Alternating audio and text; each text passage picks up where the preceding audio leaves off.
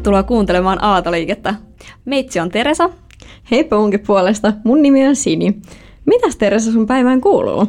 No aika paljon kaikenlaista. Mä tulin just tuolta Assaroimasta, eli mä oon nyt kurssiassistenttina tuolla yhdellä matikan kurssilla, niin mä pääsen sitten opettamaan samoja kursseja, mitä mä viime vuonna kävin. Tai oikeastaan vetämään laskuharjoituksia. Kyllä professorit tai lehtorit hoitaa oikean opettamisen, mutta mäkin pääsen vähän jotain tekemään. Kuulostaapa hauskalta. Mikä oli tämän päivän paras kysymys? On kyllä paha vastata. Tuli tosi paljon hyviä kysymyksiä, niitä on vaikea referoida tässä niin, että ne olisi, niissä olisi niinku oikein mitään selvää, kun ne oli aika aiheeseen liittyviä. Mutta hei, sen sijaan mä oon keksinyt sulle hyvän kysymyksen. Ahaa, no mikä? Mitä Sini Aalto sanoi, kun törmäsi Kosini Aaltoon? Tervetuloa Aaltoliikkeeseen! nice. Ja tervetuloa Aaltoliikkeeseen myös meidän tämän päivän vieraat, Suvi Tuuli ja Annika Augustilta. Tervetuloa. Kiitos. Kiitos. Tervetuloa vielä munkin puolesta. No, haluaisitteko te kertoa nyt meidän kuulijoille vähän, että keitä te olette?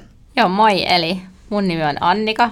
Olen projektipäällikkönä tällä hetkellä Augustilla, eli teen töitä liikkeenjohdon konsulttina. Mutta mä oon myös äiti, puoliso, ystävä ja tämmöinen kuntoileva crossfittaaja. Ehkä hauskana faktana musta, niin mun lapsuuden haaveammatti oli balletin opettaja. Mutta tota, musta ei ikinä tullut paletin opettajaa, mutta musta tuli kyllä sitten palettitanssia myöhemmin. Jees, eli mä oon Suvi Tuuli ja mä oon organisaatiotutkija. Ja mä oon superkiinnostunut niin inhimillisen puolen sanottamisesta organisaatioissa ja siitä, siitä, miten tunteet vaikuttaa ihmisten toimintaan. Ja sen lisäksi mä oon vaimo, mä oon ihana mies ja meillä on vauva tulossa kesällä ja meillä on kaksi bengalikissaa ja mä haaveilen, että meillä olisi vielä joskus muitakin kotieläimiä, kuten alpakoita ja kaneja ja kanoja ja muita, eli tämmöisestä kotieläintilasta. Haluatteko te kertoa sitten vähän enemmän, että missä te nyt olette töissä ja miten te olette oikein päätynyt sinne? Tosiaan on tällä hetkellä Augustilla projektipäällikkönä. Mun tausta on ehkä semmoinen hieman erilainen kuin usein tässä työssä, että en ole käynyt tämmöistä perinteistä lukioa, vaan on opiskellut sitten balettitanssijaksi tuolla Suomen kansallisoperan balettioppilaitoksessa. Sitten valmistumisen jälkeen päätynyt sitten kansallispalettiin töihin ja tanssin siellä aika pitkään – reilu kymmenen vuotta. Ja sitten oikeastaan siinä sen uran aikana niin loukkaantumisten kautta aloin sitten miettiä, että mitä sitä sitten tekisi, jos ei tanssisi. Mä olin jotenkin tosi kiinnostunut taloudesta, niin kuin tykkäsin lukea talousuutisia ja näin, niin sitä kautta päädyin sitten hakemaan lopulta kauppikseen. Ja sitten siinä niin kuin tosiaan tanssi, tanssien uran aikana niin opiskelin kauppiksessa. Pääaineena oli rahoitus, ja sitten luin myös taloustiedettä ja se ei ollut mikään semmoinen itsestäänselvä valinta alun perin, että, että menin sinne ihan avoimin mielin ja, ja se oli vaan jotenkin semmoinen aine, josta tykkäsin ja sitten oli hirmu hyvä kurssi silloin kauppiksessa, niin sen perusteella sitten päädyin sen valitsemaan. Ja sitten oikeastaan tein samalla joitakin harjoitteluita ja yksi näistä harjoitteluista sitten oli Augustilla. Ja niin kuin sille tielle jäin. Ja oikeastaan niin kuin jo siinä hakuprosessissa tuli heti sellainen fiilis, että, että tämä on niin kuin jotenkin itselle sopiva paikka. Ja sitten seurasin sitä.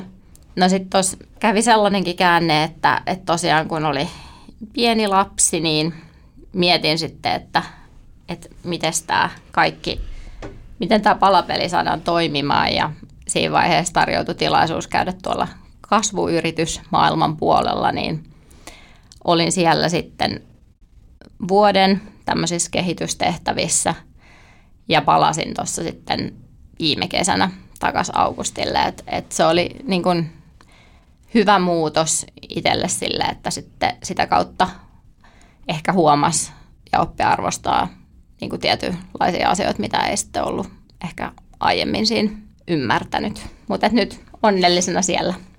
Joo, entäs suituuli? Joo, lukion jälkeen mä pidin muutaman välivuoden.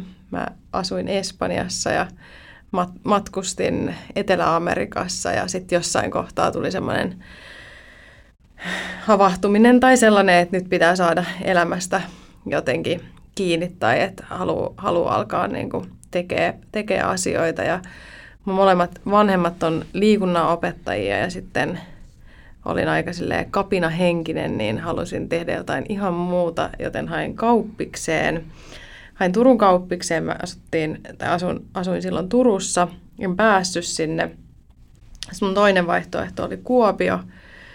Sekin oli vähän kapina hengessä, että mahdollisimman kaukana Turusta.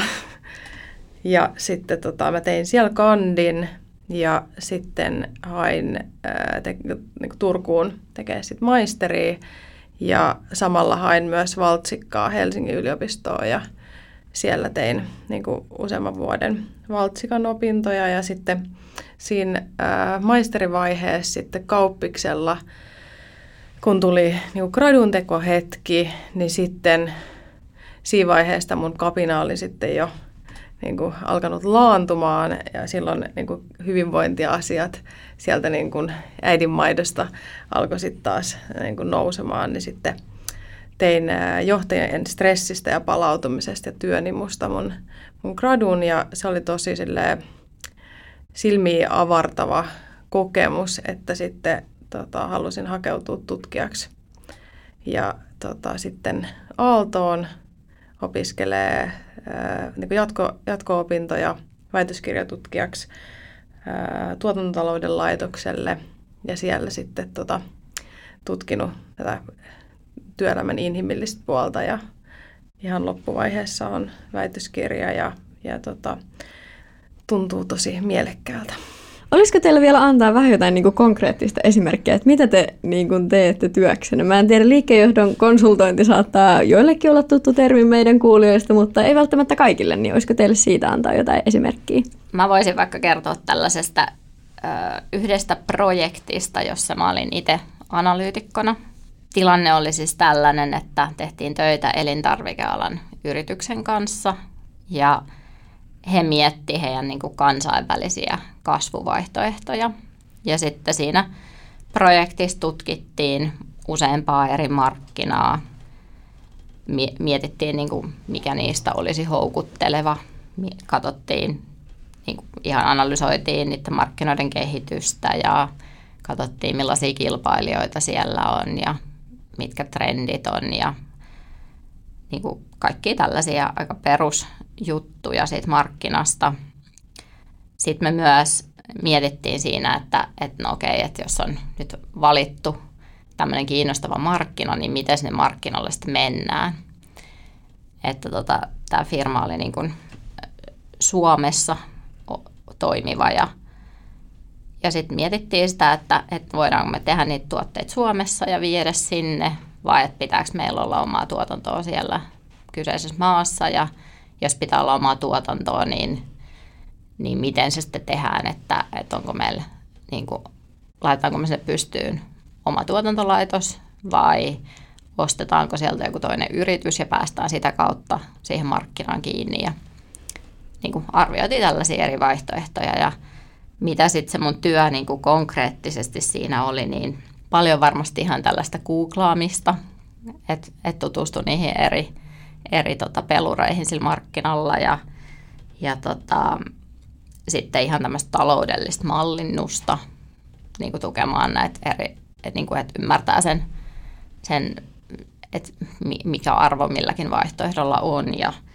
ja sitten tehtiin eksperttihaastatteluita Eli käytännössä haastateltiin samalta toimialalta eksperttejä muista maista ja miten he on niin kuin tällaista lähtenyt miettimään ja tekemään. Ja, ja sitten tota, työstettiin ihan sitten niin kuin, että tavallaan kun sä oot tehnyt sen, sen mallinnuksen, niin työstettiin sitten se kommunikaatiomateriaali sinne kalvoille ja, ja käytiin keskusteluja sitten siitä sen asiakkaan kanssa. Niin tommosia juttuja. Sitten toki niin kuin se rooli siinä pikkuhiljaa muuttuu uran varrella. Et nyt mä niin kun, tässä nykyisessä roolissa ehkä enemmän mietin, että mitä tässä pitäisi tehdä ja ohjaa muiden työtä, kun sit siinä niin kun analyytikkona enemmän on sitten itse tekemässä niitä analyysejä. Liikkeenjohdon konsultointihan on tunnetusti aika aikaa vievää. Osaisitteko te vastata kysymykseen tai sanoa ehkä teidän mielipiteen, että mitä mieltä te ootte? Että jos on kauhean tämmöinen aikaa vievä työ, niin voiko olla sitten muuta elämää sen ulkopuolella? Lähtisin siitä niin kuin vähän toisenlaisesta freimauksesta, eli se, mitä se aikaa vievä työ tarkoittaa, että mitä, mitä se on, niin se yleensä on jotain sellaista, mitä, mihin sä haluat myös panostaa. Se lähtee niin kuin siitä niin kuin ehkä sisäisestä intohimosta tai, tai jostain halusta niin kuin ymmärtää asioita paremmin tai, tai tota, niin kuin miten firmat toimii ja silloin, silloin siihen pitää myös niin kuin laittaa aika paljon niin kuin aikaa, että et organisaatiot on aika niin kuin komplekseja ja ne on vaikeita kysymyksiä, minkä, minkä tota, parissa ollaan, joten se, se tuo myös ihan hirveästi, mutta että voiko olla muuta elämää sen ulkopuolella, niin, niin totta kai, ja, ja pitääkin olla, että ainakin niin kuin oman kokemukseni mukaan on hyvä, että on useampi sellainen niin kuin asia elämässä, joka on tärkeää, että jos yksi yhdelle elämän osa-alueella tapahtuu jotain, niin sitten koko elämä ei niin kuin mene päälaelleen, että, että jos työ on niin kuin, niin kuin ihan kaikki ja sitten menee vaikka työkyvyttömäksi tai jotain, niin se voi olla tosi iso isku. Et sen takia on niin kuin tärkeää, että on, niin kuin pitää kiinni niin kuin vaikka mikä onkaan tärkeää niin kuin liikunnasta, ystävistä, ää, perheestä, ää, niin kuin muista, muista jutuista, mutta että se on myös sellainen niin kuin prosessi, että sen yhteensovittamisen ja, ja niiden tasapainotteluun niin kuin oppii ja, ja myös ne arvot, mitkä ohjaa sitä toimintaa, niin voi muuttua. Että et, et työelämän alussa voi olla, että et on niin kuin enemmän aikaa vaikka laittaa niin kuin työhön kuin sitten, sitten vähän ajan päästä, että ne muuttuu komppaan suvituulia tässä asiassa, erityisesti siinä suhteessa, että, että eri asiat tuntuu eri arvoisilta ehkä eri aikana. Et ainakin itse uran alussa halusin ja pystyin käyttämään huomattavasti enemmän aikaa siihen työntekoon. Ja sitten taas nyt kun on, on perhettä, niin se aika jakautuu hy, niin kuin jonkun verran eri tavalla kuin silloin. Ja, ja ainakin itselle on ollut aina tärkeää, että on ne niin kuin vähintään se kol, kolme peruspilaria siinä elämässä, että on, on se sitten se kiinnostava työ, mutta sitten yhtä lailla on ne niin perhe ja ystävät ja sitten on joku oma mielenkiinnon kohde ja mulle se on sitä aina ollut urheilu, mistä on itse tykännyt. Niin. No mutta miten te sitten yhdistätte tätä työelämää ja vapaa-aikaa? Et miten te olette onnistunut sovittaa perheelämää ja sitten sitä tavoitteellista urheilua työarkeen? Kyllä se on ollut ainakin itselle sellainen niin kuin oppimisprosessi ja myös sellainen niin kuin arvotyöskentelyprosessi, että mitkä asiat itselle on tärkeitä ja sitten niistä kiinni pitäminen ja sitten muille asioille ei sanominen. Mitä en tuossa alussa maininnut, mutta itse harrastan triatlonia tällä hetkellä vähän tälleen niin kuin mamma-versiona, mutta kuitenkin niin, niin sitten kun jos joku asia on niin kuin tarpeeksi tärkeää, että se ei ole pelkästään sitä niin kuin jotain niin kuin liikuntaa, vaan se on mulle niin kuin paljon syvempää. Se on niin kuin hyvinvointia, se on elämäntapa, se on tapa viettää aikaa mun puolison kanssa, tapa viettää aikaa ystävien kanssa, niin, niin se kyllä sille niin kuin löytää sit sen ajan. Ja, ja niin kuin sit toki pitää niin kuin osata luopua joistain jutuista silleen, että, että sitten ne on ne niin kuin muutamat jutut, mitkä sitä, niin kuin, just Annikalla oli hyvä, että se on niin kuin pari pel- peruspilaria, minkä, minkä ympärillä niin kuin pyörii, et, et, mutta se on niin kuin ollut ennen kaikkea niin kuin oppimisprosessi, että tunnistaa ne, mitkä on mulle tärkeitä juttuja ja sitten niin kuin sen ei-sanominen myös. Ja sitten jos miettii niin sitä työkontekstia, niin mun mielestä siinä se tarkoittaa käytännössä sitä, että, että niin kuin on hyvä, että pyst- tuntee omat kykynsä ja tavallaan semmoinen hyvä itsetuntemus omasta osaamisesta. Ja sitten, että pystyy olemaan myös avoin niin kuin työkavereiden suuntaan siitä ja pystyy pyytämään apua, niin sitten se niin kuin, tavallaan, että sä saat ne asiat aikaan sillä työajalla, mitä sun pitää saada aikaan. Ja, ja sitten myös just toi priorisointi on se sitten niin kuin työssä tai vapaa-ajalla, niin, niin se vaikuttaa tosi paljon siihen, mihin se aika riittää tai ei riitä. jääkö teille niin kuin ikinä tavallaan työpaikan ulkopuolelle töitä vai onko se niin kuin sillä kun kello lyö X ajan, niin läppäri kiinni ja pois vai onko se niin kuin, kuinka te koette sen? Tuo on mielenkiintoinen kysymys, että ottaa tämän kontekstin huomioon, että on niin kuin ajatustyötä, niin kuin ennen kaikkea ajatustyötä, niin siinä on omat hyvät ja niin kuin huonot puolensa. Että siinäkin se oppimisprosessi jollain tavalla, että mikä, mikä on se niin kuin fyysisen työpisteen ehkä määritelmä, että et, et jossain mielessä itse ainakin koen sen niin kuin vapauttavaksi, että, että mä voin lähteä vaikka iltapäivällä silleen, että, että on kotona viiden maissa ja sitten urheilla tai tehdä jotain kotijuttuja ja sitten niin kuin tehdä ne niin kuin jotkut asiat vähän myöhemmin, mikä sitten mahdollistaa myös sen, että sitä asiaa on pystynyt pikkasen aikaa prosessoimaan. Eli että et asiat ajatustyössä ei välttämättä niin kuin synny kellon lyömällä, vaan, vaan se siihen pitää myös niin kuin oppia siihen tietynlaiseen, tai mä ainakin koen tämä niin täysin niin henkkoht oppimisprosessi, mutta jotenkin siihen niin kuin se työ jakautuu vähän eri tavalla eri päivinä, että on niin kuin valmis siihen epävarmuuteen, että, että niin kuin joskus se on niin kuin parempi pitää muutama tunti taukoa päivällä ja sitten palata illalla ja se on niin kuin, tavallaan sillä hallitsee sitä epävarmuutta myös. Mä kokisin, että Augustilla toi on myös tosi paljon niin kuin henkilöstä kiinni, että miten sä itse haluat toimia. Ton, mä, on paljon kollegoja, jotka sit mieluummin niin kuin tekee ne jutut yhdeltä istumalta loppuun ja, ja niin kuin se on ihan fine ja mahdollista. Mutta tota, just itselläkin on ollut, ollut preferenssi tuohon jouston suuntaan, että voisi tavallaan itse joustavasti suunnitella sitä omaa arkea ja ja toki mulla on, niin kuin, sitten on sellaisia tilanteita, että on hommat kesken, mutta pitää lähteä hakemaan se lapsi päiväkodista, niin mun pitää lähteä. Ja sitten jos on pakko jatkaa hommia, niin sitten mä jatkan niitä hommia, kun hän on nukkumassa.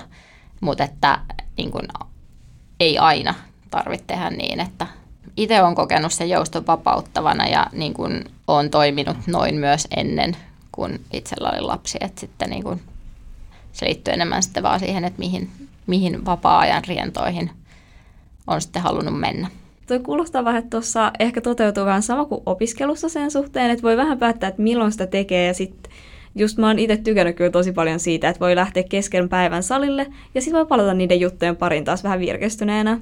Joo, mulle tuli itse asiassa sama mieleen, että monesti matikan ongelmat ratkeaa sitten, kun on hetken niin kuin ajatellut jotain muuta.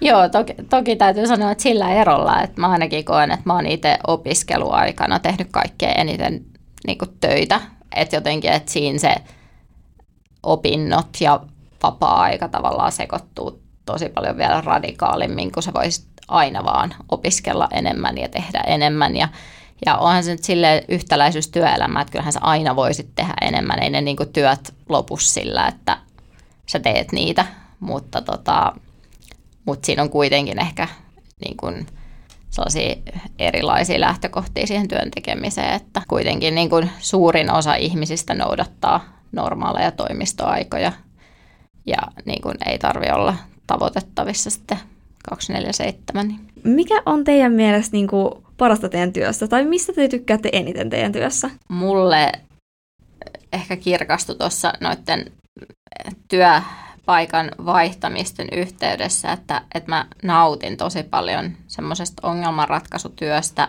mutta ennen kaikkea siitä, että sä saat palautetta siitä sun työstä ja että sä niinku kehityt ja opit.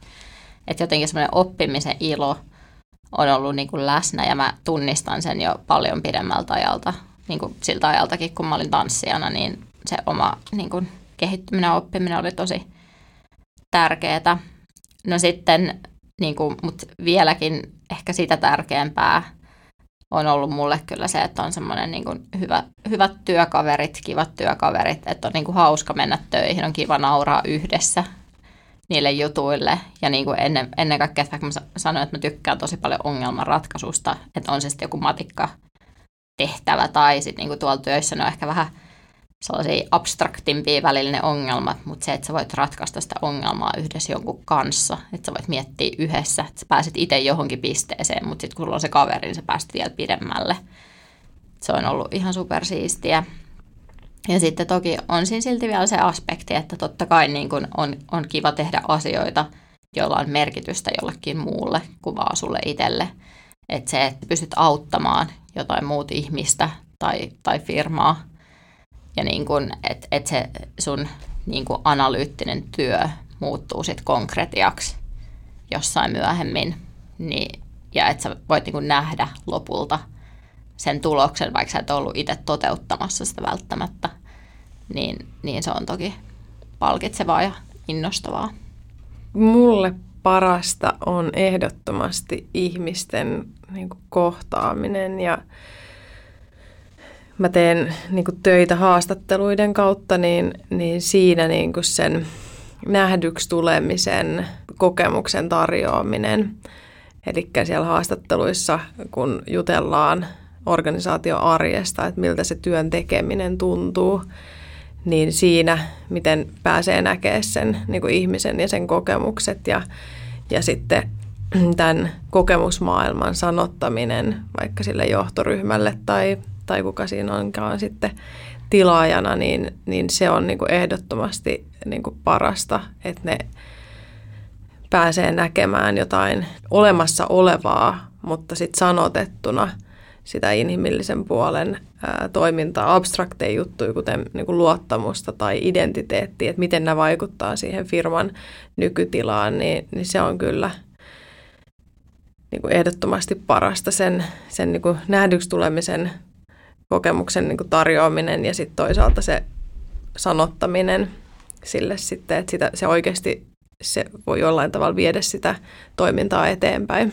Joo, no tuntuuko tavallaan, puhuitte, että just ratkotte ongelmia ja haastattelette ihmisiä ja muuta, niin tuntuuko se tavallaan työ niin kuin vaikealta tai että onko se niin kuin tavallaan, en mä tiedä, tuleeko siitä jotain stressiä tai muuta, että jos niin kuin ollaan kuitenkin isojen asioiden ja varmaan suht isojen firmojenkin kanssa tekemisissä, niin onko se sitten niin kuin tavallaan, jännittääkö tai stressaako se teitä ikinä? Jännittää, joo, stressaa ehkä niin kuin harvemmin. Et mä oon siis itse semmoinen, että mä jännitän ihan hirveästi puhumista. Se on ollut mulle tosi vaikeaa. Niin mä muistan mun eka, siis kauppiksessa yksi koulutehtävä, että piti pitää puheen juhlasalissa. Ja se oli niin kuin, mä en ole, mun jalat ei ole ikinä tärissyt varmaan niin paljon kuin silloin. Mutta tota, noi on niin kuin, toi jännitys on mun mielestä toisaalta semmoinen asia, että se on usein myös hyvästä. Ja mä oon kokenut sitä paljon myös silloin siinä aikana, kun esiintyi vielä itse.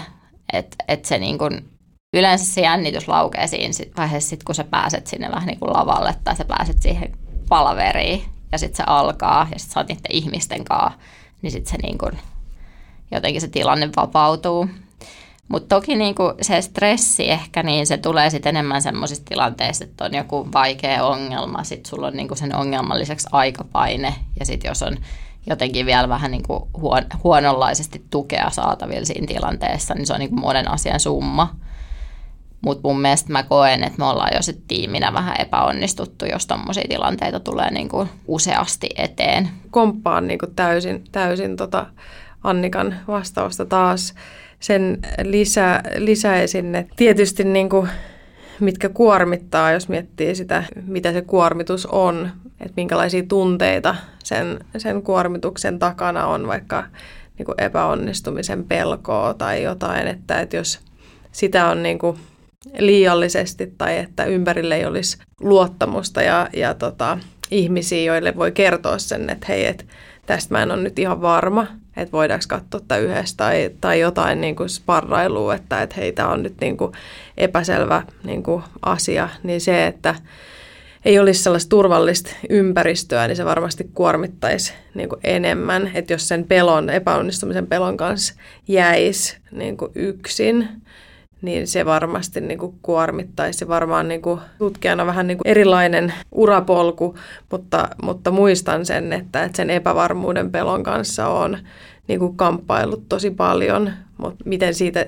pääsee niin kuin siihen pisteeseen, että se itseluottamus kasvaa, on just se, että on niin kuin tarpeeksi niin kuin ihmisiä, joiden palautteeseen sä pystyt luottaa ja jotka uskoo sun kehitykseen myös, niin se on niin kuin super, super jotenkin tärkeää siinä, että se ympäristö on sellainen kasvua tukeva eikä sellainen, että, että sun täytyy jotenkin näyttää ja todistaa sun olemassaolon oikeutus, vaan että, että sä oot ihmisenä kokeilemassa ja, ja harjoittelemassa, vaikka niin kuin ammattilaisia ollaankin, mutta, niin kuin, mutta näin se, se tavallaan lähestymistapa on se, että katsotaan, mitä tästä syntyy. Ja semmoisessa niin ymmärtävässä, turvallisessa ympäristössä niin se, se auttaa niin kuin siinä, siinä niin kuin kuormittavuudessa, mutta, mutta toki, toki niin kuin aina, aina vähän jännittää, kun tulee uusi projekti ja miten tämä nyt menee, tai että se on niin kuin aina, mutta että se jotenkin tuo myös sitä adrenaliinia sellaista, että, että jos kaikki tuntuisi aina hirveän samanlaiselta, niin se olisi jotenkin niin kuin myös aika, aika niin kuin lamauttavaa ja tylsää. Kuulostaa myös siltä, että te tykkäätte tosi paljon teidän työstä ja se on teille tärkeää, mutta tuntuuko se koskaan niin kuin siltä, että sit, kun sillä työllä on paljon väliä, niin voiko se olla kuormittavaa tai voiko se tuntua jotenkin sillä raskaalta ja stressaavalta? Mä ymmärrän sen pointin, että merkityksellisyys siinä työssä voi ajatella lisäävän kuormittavuutta. Ja kyllä mä huomaan, että esimerkiksi Augustilla on semmoinen työympäristö, jossa on paljon ihmisiä, joista me itse välitän, niin totta kai siinä tulee semmoinen olo, että mäkin haluan pärjätä hyvin ja tavallaan tehdä niiden työkavereiden eteen myös hommia. Sitten toisaalta, kun tekee merkityksellisten asioiden parissa töitä, niin toisaalta sit niinku työstä myös saa tosi paljon energiaa. Et jos ajatteleekin, että se voi olla – jollakin tapaa kuormittavampaa, niin sitten se myös niin kuin tavallaan antaa enemmän. Että se niin kuin mun mielestä balanssoi sitä ja ehkä niin kuin ennemmin jää plussalle kuin, kuin toisinpäin. Ja tuosta kuormittavuudesta tuli vielä se mieleen, että koen, että sekin on niin kuin muuttunut tässä työuran aikana, että, että pikkuhiljaa niin kuin asiat muuttuu tavallaan vähemmän kuormittaviksi. Että vaikka sellaisissa tilanteissa, missä sä et ihan tiedä, mikä se vastaus tulee olemaan, mutta sitten kun sä oot nähnyt sellaisia riittävän monta ja se aina on kuitenkin lopulta, siihen on päädytty jollain tapaa niin kuin siihen jonkunlaiseen ratkaisuun, niin sitten sä voit niin kuin alkaa luottamaan siihen, että nyt kun me vaan yhdessä tätä mietitään ja tehdään, niin se lopulta, tämä lopulta selviää. Ja itse asiassa se, niin kuin sen ymmärtäminen, niin tuo huomattavaa helpotusta siihen, että, että sä et niin kuin stressaa niin paljon asioista, koska sä voit luottaa siihen, että asia tulee ratkeamaan jollain tavalla, vaikka mä en vielä tässä hetkessä tiedä, että miten. No mitä mieltä te olette siitä, että kuinka paljon voi itse sit vaikuttaa siihen, että jaksaako töissä? No mulle itse noi valinnat koostuu lähinnä siitä, että nukut riittävästi, syöt hyvin, urheilet ja teet tosiaan niitä asioita, mistä sitten itse nauttii ja mulle se oli se urheilu, niin sen mä koen, että se niin kun mun aivot saa levätä siinä aikana, kun kun mä teen sitten jotain tota, itselle kiinnostavaa. Sitten mikä mun mielestä, no on nyt tommosia niinku perusjuttuja, mutta sitten mihin sä voit myös itse vaikuttaa on se, että sä valitset ne ympäristöt, missä sä oot, niin käytännössä mä uskon siihen, että sillä työpaikan valinnalla tai työympäristön valinnalla on tosi iso vaikutus siihen, että, että kuinka hyvin voi itse sitten voida. Ja tietenkin, että jos sä oot niinku pienessä työpaikassa, niin sulla voi olla paljonkin mahdollisuuksia itse vaikuttaa siihen, millaiseksi se työyhteisö ja kulttuuri muodostuu. Mutta sitten voi olla, että tietenkin, että jos on niinku tosi iso firma, niin sitten ne mahdollisuudet voi olla vähän rajatummat.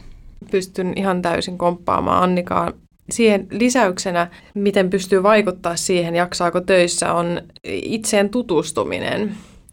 Että tuntee itsensä tuntee sen, että mistä omat tunnereaktiot tulee tai, tai tota, miten kestää epävarmuutta tai minkälaisissa ympäristöissä viihtyy ja on rehellinen siinä niin kuin itselleen. Voi olla paljon unelmia ja, ja niin kuin illuusiota vaikka niin kuin telkkarisarjojen tai joidenkin kautta, että joku työ on jonkinlaista ja sitten, että haluaisi olla niin kuin tollanen, mutta sitten voi olla tyypiltään tosi erilainen, niin rehellisyys sitä kohtaan, että toki, toki voi niin kuin kehittyä ihmisenä, se ei ole sellainen fiksattu, että mä oon nyt tällainen, vaan sitä, että, että on niin kuin realiteetit siinä, että minkälaisissa ympäristöissä viihtyy, niin silloin on myös paljon vaikutusta siihen jaksamiseen ja just sen ympäristön valinnan suhteen niin kuin kriittisyys, että on niin kuin hyviä ihmisiä ympärillä, joilla on samanlaiset arvot, firmalla on samanlaiset arvot omien arvojen kanssa, niin sellainen niin kuin tutustuminen jotenkin itseen ja sitten muihin ja organisaatioon ja yhteiskuntaan, niin voi olla niin kuin tärkeä prosessi sen, sen jaksamisen kannalta. Jonkin verran sanoit siitä työympäristöstä, niin miten se sitten vaikuttaa siihen omaan jaksamiseen? Ehdottomasti ihmisten ja niiden käytäntöjen ja sen organisaation rakenteen kautta. Eli kaikki nämä vaikuttaa, miten se työ on organisoitu siinä firmassa, miltä se työ, työ tuntuu. Ja tota, itse asiassa ää, tutkin niin kuin Augustilla viime syksynä sitä, että mitkä tekijät tai mit, mitkä asiat kuormittaa ja mitkä taas niin kuin energisoi sitä, sitä työn tekemistä, niin ihan ehdottomasti tärkeimmäksi tekijäksi nousi niin kuin yhteydet muiden ihmisten välillä.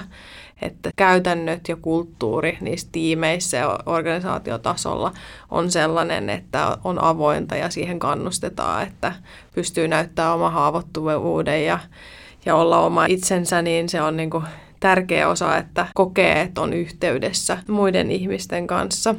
Eli niin tällaisten käytäntöjen niin kuin tukeminen sieltä työnantajan taholta, niin kuin niillä pystyy, pystyy paljon vaikuttaa, mutta, mutta just, että minkälaisia käytäntöjä organisaatiossa ylipäätään on, käytännöt tuntuu tosi erilaisilta, niin, niin tota, onko tarpeeksi väyliä niin kuin ihmisten kohtaamiselle. Että ihmiset on kuitenkin tosi iso niin kuin energisoiva niin kuin tekijä, että, että jos, jos joutuu paljon tekemään asioita yksin, jäät paljon yksin päätöksenteossa tai, tai analyyseissä tai jossain, niin se, se on niin kuin itsessään kuormittavaa. Sitten vielä niin, niin paljon puhutaan psykologisesta turvallisuudesta. On sellaisia firman vetäjiä, jotka oikeasti ymmärtää, mitä se psykologinen turvallisuus tarkoittaa. Se on hirveän helppo, helppo sanoa, että meillä on vaikka psykologisesti turvallinen kulttuuri, mutta miten se käytännössä näkyy, mitkä on ne käytännöt, missä se tulee esille, niin, niin se on sitten niin kuin se tavallaan se mittari sitten, että onko se aidosti psykologisesti turvallinen vai ei. Niihin mä panostaisin tai katsoisin, jos, jos niin kuin tällaiset asiat kiinnostaa, niin missä niin kuin organisaatioissa puhutaan ja pidetään arvossa ihmisiin liittyviä arvoja ja, ja käytäntöjä ja näin, niin ne on niin kuin hyviä merkkejä, indikaatioita siitä, että, että näistä asioista ollaan kiinnostuneita. Sitten mä mietin vielä, että tavallaan onko jotain muita asioita, mitä voi ehkä niin kuin työnantaja tai niin kuin työssäjohtajana toimiva niin kuin tehdä, että olisi vaikka tiimillä hyvä tehdä töitä tai muuta. Säkin Annika sanoit, että työskentelet projektipäällikkönä, niin onko sulla jotain juttuja, mitä sä teet, että sun vaikka tiimi voi hyvin tai jotain muuta? No mä koen, että ainakin meillä niin se on vähän niin kuin molempiin suuntiin menevä asia. Se, se mitä mä ehkä aiemmin sanoin siitä, että sä tunnet itse itsesi ja osaamisesi, mutta myös sä tunnet sen sun tiimin. Projektipäällikkönä mä voin olla avoin muita tiimiläisiä kohtaan ja niin kuin ihan kysyä vaan, että miten heillä menee, olla kiinnostunut ihmisistä, sitten sitä kautta vähän kalibroida sitä tilannetta. Toki niin se avoin, tai semmoisen luottamuksen niin kuin saaminen vaatii myös sitä, että on, on itse sitten avoin muille ja kertoo, kertoo omasta tilanteestaansa ja oman esimerkin kautta sitten pystyy tuomaan sitä haavoittuvuutta esiin, mitä, mitä sitten muiltakin odotetaan. Kyllä se niin kuin e-, esimerkillä johtaminen on suuri asia se, että miten itse käyttäytyy, kohtelee, kuuntelee. Ja tosi sellaiset niin kuin, vähän niin kuin perusihmisenä olemisen taidot, niin siinä arjessa myös auttaa siinä niin kuin projektityöskentelyssä – projektityöskentelyn ulkopuolella, mikä, mikä nousi tästä tutkimuksesta, mitä mä tein ja muissakin tutkimuksissa, niin mentorointiprosessi on niin kuin tosi tärkeä yksi niin kuin käytäntö Augustilla, joka on niin kuin koettu tärkeäksi väyläksi keskustella niin kuin asioita ja saada, saada tukea siihen uralla, uralla kasvukipuihin ja ja muihin. Että se on niin kuin valtavaa oppimista tässä johdon konsultoinnissa. Se on niin kuin päivittäistä jopa se oppiminen, että mitä se oppiminen tarkoittaa taas psykologisessa mielessä, niin se, että sä oot koko ajan uuden parissa, niin se, että sulla on tukea siinä ympärillä, niin on hirveä, hirveän tärkeä, että, että se on just, että olisi se projektipäällikkö tai sitten semmoinen pidempi suhde sen niin kuin mentorin kanssa. No joo, tota, tähän loppuun vielä mua kiinnostaa, onko teillä työelämästä jotain hauskaa muistoa, mikä tulisi niin kuin mieleen? Musta tuntuu, että, että työelämä on ollut tosi, tosi hauskaa ja antoisaa. Että, että ehkä just parhaimpia muistoja on haastatteluista, mitä on tehnyt tosi niin kuin mielenkiintoisten ihmisten kanssa ja on tullut siihen vaikka haastattelutilaa silleen, että laita nauhuri päälle, että nyt mä alan kertoa ja sitten sieltä tulee niin kuin muutama tunti juttua ilman, että mun tarvii edes kysyä mitään.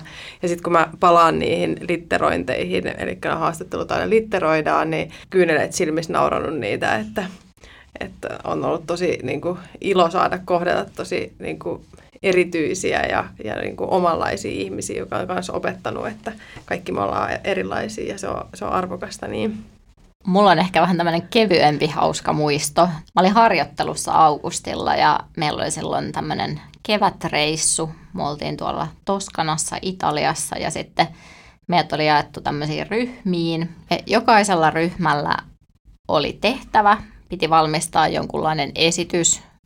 Formaatti oli hyvin vapaa, sai sisältää laulua, tanssia, mitä vaan. Me päädyttiin sitä tekemään tämmöinen konsultointibaletti, varmaan niin kuin inspiroituneena siitä, että, että mä olin juuri lopettanut tämän mun uran kansallispaletissa. Ja tota, kyllä mä muistan, että mä nauroin ihan katketakseni, kun mä näin ensimmäisen kerran jonkun näistä kundeista niin kuin sukkahousuissa siellä. Mutta joo, se oli kokonaisuudessaan erittäin hyvä reissu. Mm, mites, ootteko te ollut tyytyväisiä teidän urallanne tekemiin päätöksiin vai tekisittekö te ehkä jotain toisin? Mä oon kyllä pyrkinyt aina seuraamaan omaa sydäntä niin kuin kaikissa päätöksissä, mitkä mä oon tehnyt, on ne ollut helppoja tai vaikeita. Oikeastaan mun täytyy sanoa, että mä en tekisi mitään toisin. Että jos mä saisin nyt valita, niin mä tekisin kaikki valinnat uudestaan mitkä mä oon tähänkin asti tehnyt. Kyllä mä, mä oon ihan samoilla linjoilla, että kaikki ne valinnat, joita mä oon joskus tehnyt, niin koen, että ne on tuonut mut tähän pisteeseen ja, ja tota, kaikki kapinointineen elämä on niin kuin opettanut paljon ihmisyydestä ja, ja tota, ihmisistä, niin kuin varsinkin itsestäni ja siitä omasta tunnetyöskentelystä, että se on ollut niin kuin paras peili myös tutkii, tutkii muita ihmisiä, niin kyllä, kyllä, tota, kyllä olisin valinnut ihan samalla tavalla, ehkä vielä rohkeammin olisin niin kuin, niissä tilanteissa, joissa on ehkä epäröinyt tai ollut silleen, että oli niin kuin epäonnistuminen, en päässyt kauppikseen tai jotain, niin, niin en olisi jäänyt ehkä murehtia vaan luottanut, olisin luottanut enemmän siihen, että elämä kyllä kantaa. Ja ehkä KV, kansainvälisiä vaihtoehtoja, olisin voinut niin kuin miettiä jossain kohtaa, mutta en olisi tehnyt mitään niin kuin toisin kylläkään, mutta ehkä, ehkä sitä, sitä maailmaa olisi vielä voinut avarammin katsoa. Kiitos vielä tosi paljon, että olitte mukana. Mun mielestä oli ainakin ihan hirmu mielenkiintoinen keskustelu. Musta tuntuu, että mä opin ainakin itse tosi paljon uutta ja sain tosi paljon hyviä niin kuin, uusia näkökulmia, mitä ei ole tullut edes ajateltua niin kuin itse. Oli tosi tosi mielenkiintoiset keskustelut. Kiitos vielä munkin puolesta teille. Muistakaahan seurata meitä Spotifyssa ja arvostella mieluiten viisi tähteä. Tai Instagramissa voi myös seurata at Aaltoliikepodi. Kiitos kun kuuntelit. Moikka! Moikka!